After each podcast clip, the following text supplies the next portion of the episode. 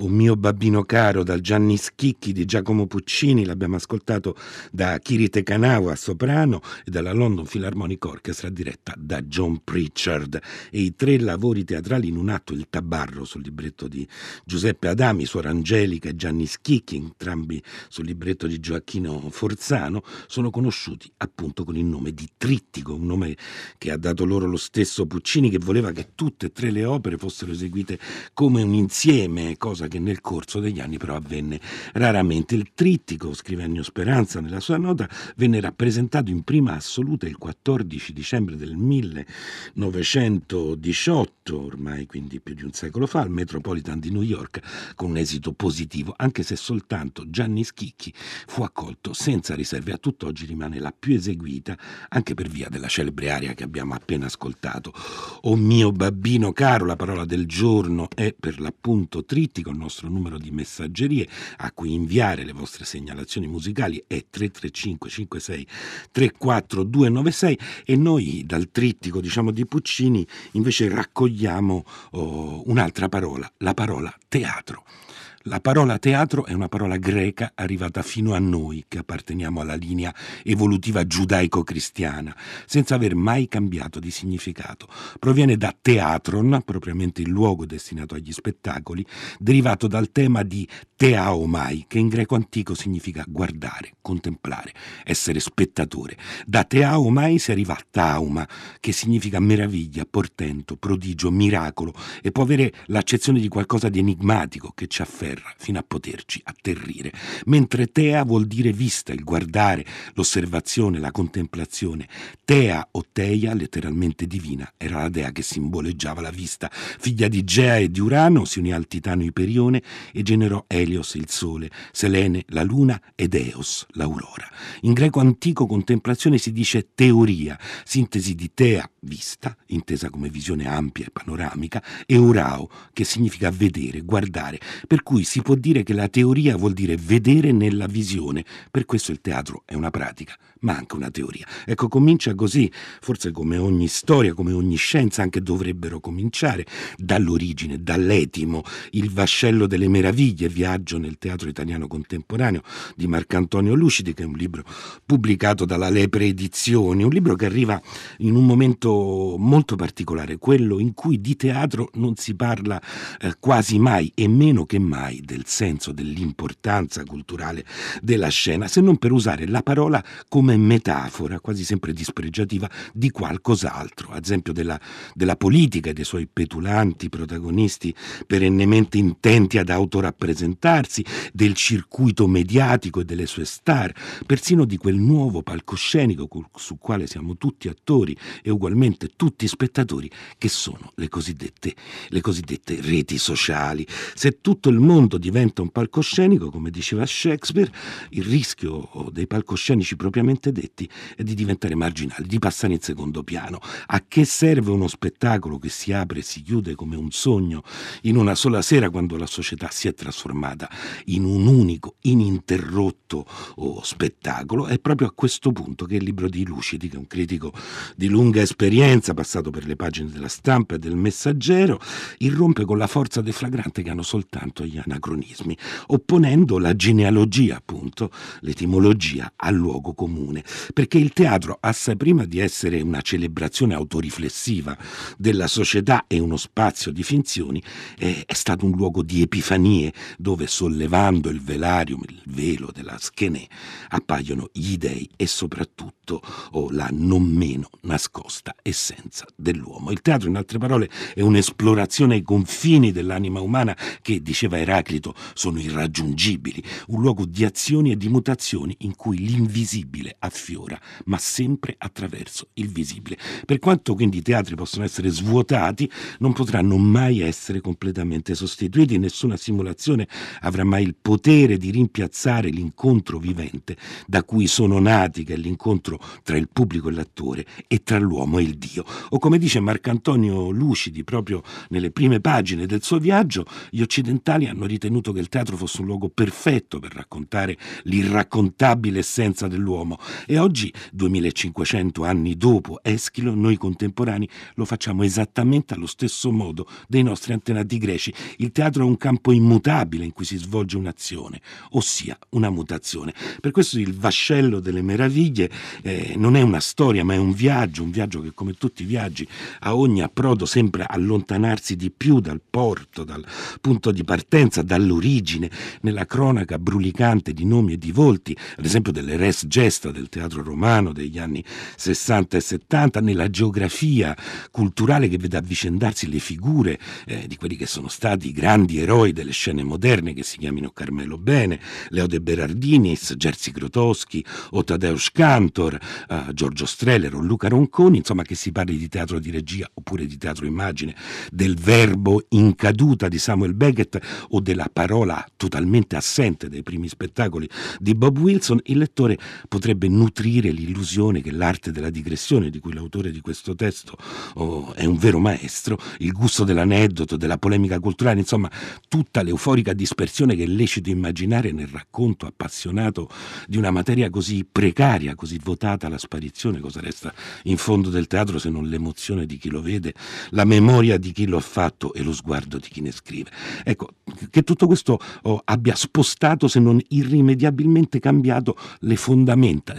da cui la nave si era mossa duemilacinquecento anni fa. Molta acqua è passata sotto i ponti, e invece no, giunti a pagina novantatré, nel momento in cui le avanguardie sembrano aver rovesciato di sotto in su la vecchia grammatica del teatro, le vecchie convenzioni, esattamente come hanno fatto del resto in tutte le altre discipline artistiche, il fondamento dell'unica arte in cui, come diceva Meyerhold, lo strumento e lo strumentista si identificano, si rivela, se non inalterabile, irriducibile. I nuovi linguaggi del teatro, formuletta molto in auge da qualche lustro, scrive Marcantonio Lucidi, naturalmente non esistono. I contemporanei fanno il teatro esattamente come si è sempre fatto. Quello che cambia è il rapporto tra le varie componenti della formalizzazione scenica e la relazione tra teatro e società, cioè cambiano la sintassi e la politica. Ma la grammatica del teatro, quel fenomeno per cui un uomo esce dalla folla e a questa folla ne racconta la storia, resta inalterata. Chi è in grado di modificare la sintassi, dice ancora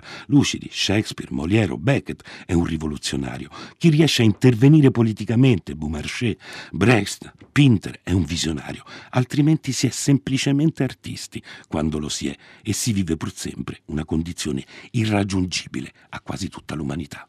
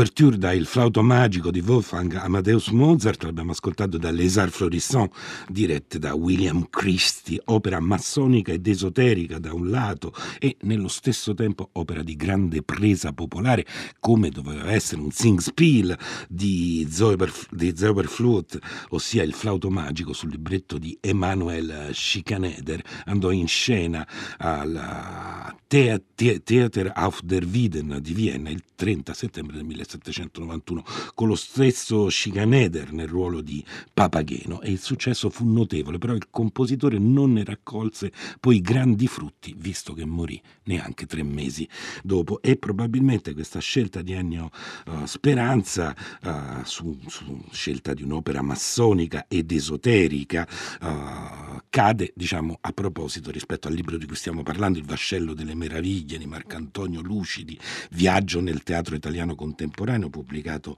dalla Lepre Edizioni, perché è un libro particolarmente attento anche alle origini iniziatiche, per così dire, della, della, del teatro, anche un certo esoterismo della, uh, della scena, che diciamo è una parte forse meno conosciuta dell'estetica teatrale. Marcantonio Lucidi nel suo libro è probabilmente convinto, come lo era poi Orson Welles, che il teatro sia un po' de favolus invalid, cioè un favoloso invalido che, ricoperto di acciacchi e di ferite, sembra sempre sul punto di morire, ma non muore mai. Una delle caratteristiche più generose di questo libro è di ricapitolare un intero paesaggio artistico estremamente ricco, che poi è quello della scena italiana, diciamo da Pirandello a Emma Dante, senza separarlo dalle influenze internazionali più importanti. I grandi nomi sono quelli di Grotowski, di Cantor, di Peter Brook, ma soprattutto senza mai separare artificialmente la gloria dai fallimenti, i maggiori dai minori,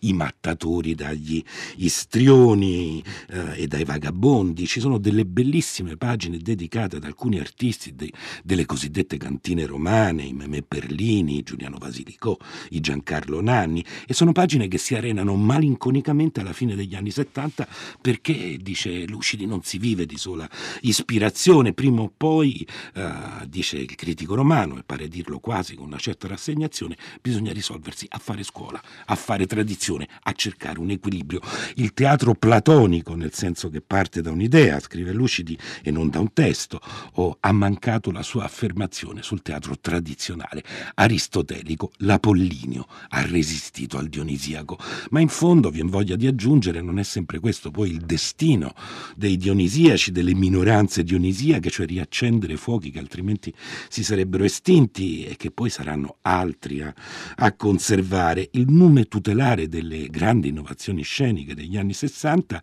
eh, in fondo risponde al nome di Antonin Artaud, cioè di uno scrittore geniale e infelice che non ha mai visto materializzarsi sulla scena il proprio sogno di un teatro che avesse la stessa forza della vita. E anche nella ricapitolazione di Lucidi, che è ampia come può esserlo un libro, che a ogni snodo risolleva le esperienze più sottili e le passioni più oh, fragranti di una vita da spettatore, con un piglio che è quello letterario della critica d'antan, della critica di una volta, quando a recensire gli spettacoli c'erano oh, spiriti che si chiamavano Alberto Savini, Ennio Flaiano, Angelo Maria Ripellino. Anche nelle costellazioni più splendenti che si incrociano nei cieli di questa navigazione, di questo viaggio attraverso il teatro oh, italiano contemporaneo, lo spettro del fallimento è sempre in agguato, del fallimento o di una certa vocazione, di una certa propensione a scomparire. Capita anche ai maestri più grandi, ad esempio a uno, Jerzy Grotowski, che secondo Marcantonio Lucidi ha compiuto l'operazione necessaria ai suoi, st- ai suoi tempi,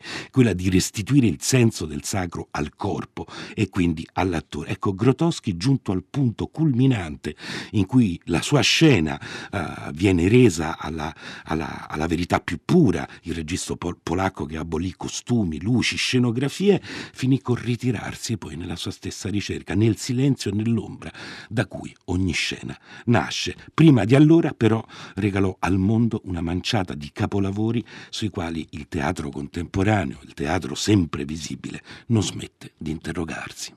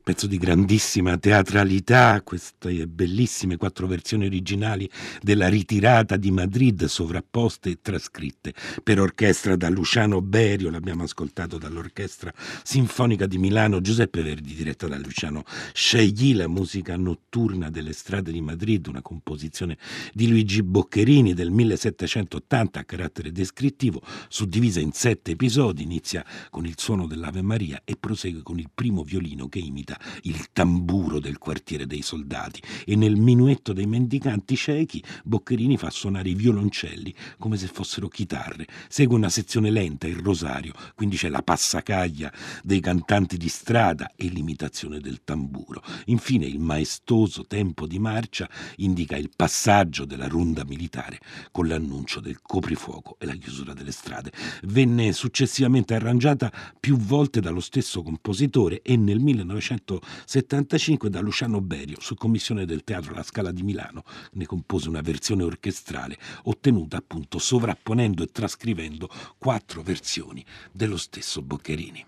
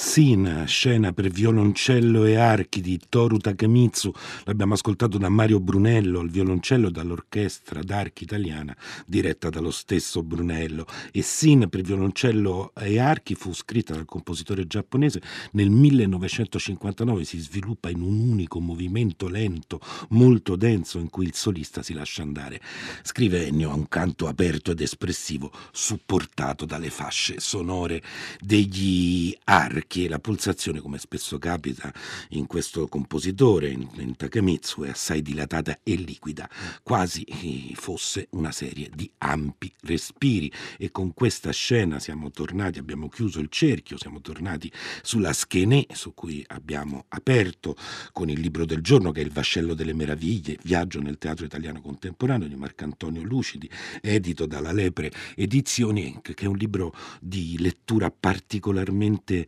gradevole, perché Lucidi è uno di quei critici che non si è arreso al divorzio fra la letteratura eh, e il teatro, ma ha continuato a praticare eh, diciamo i luoghi che, dei grandi letterati che, che si occupano di teatro. Non a caso i nomi che spesso tornano nella, nella sua trattazione, nel suo, nel suo libro, sono quelli di scrittori come Ennio Flaiano o, Franco, o lo stesso Franco Cordelli, che eh, alla scena sono stati legati da un rapporto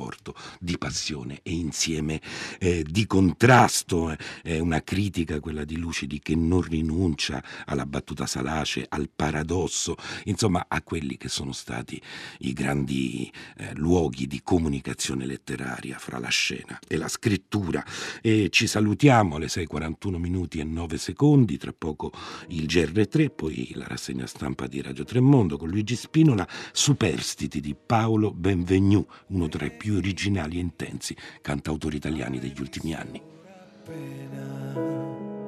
Riconosco come allora la tua fragilità, come dei superstiti che poi si dicono cose che nascondono in fondo.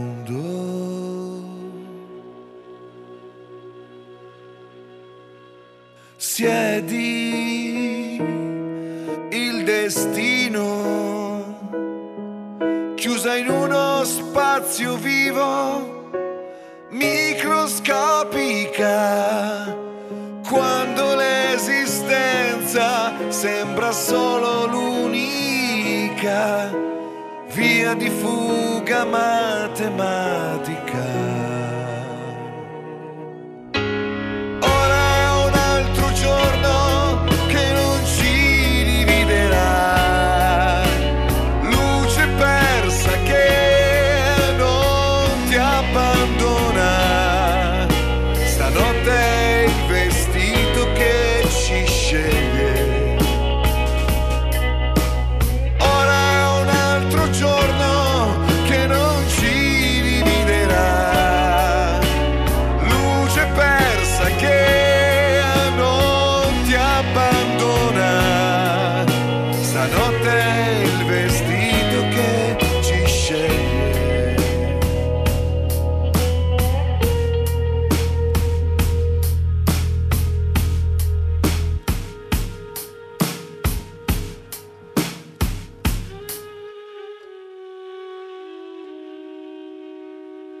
Tiepido il mattino, cercati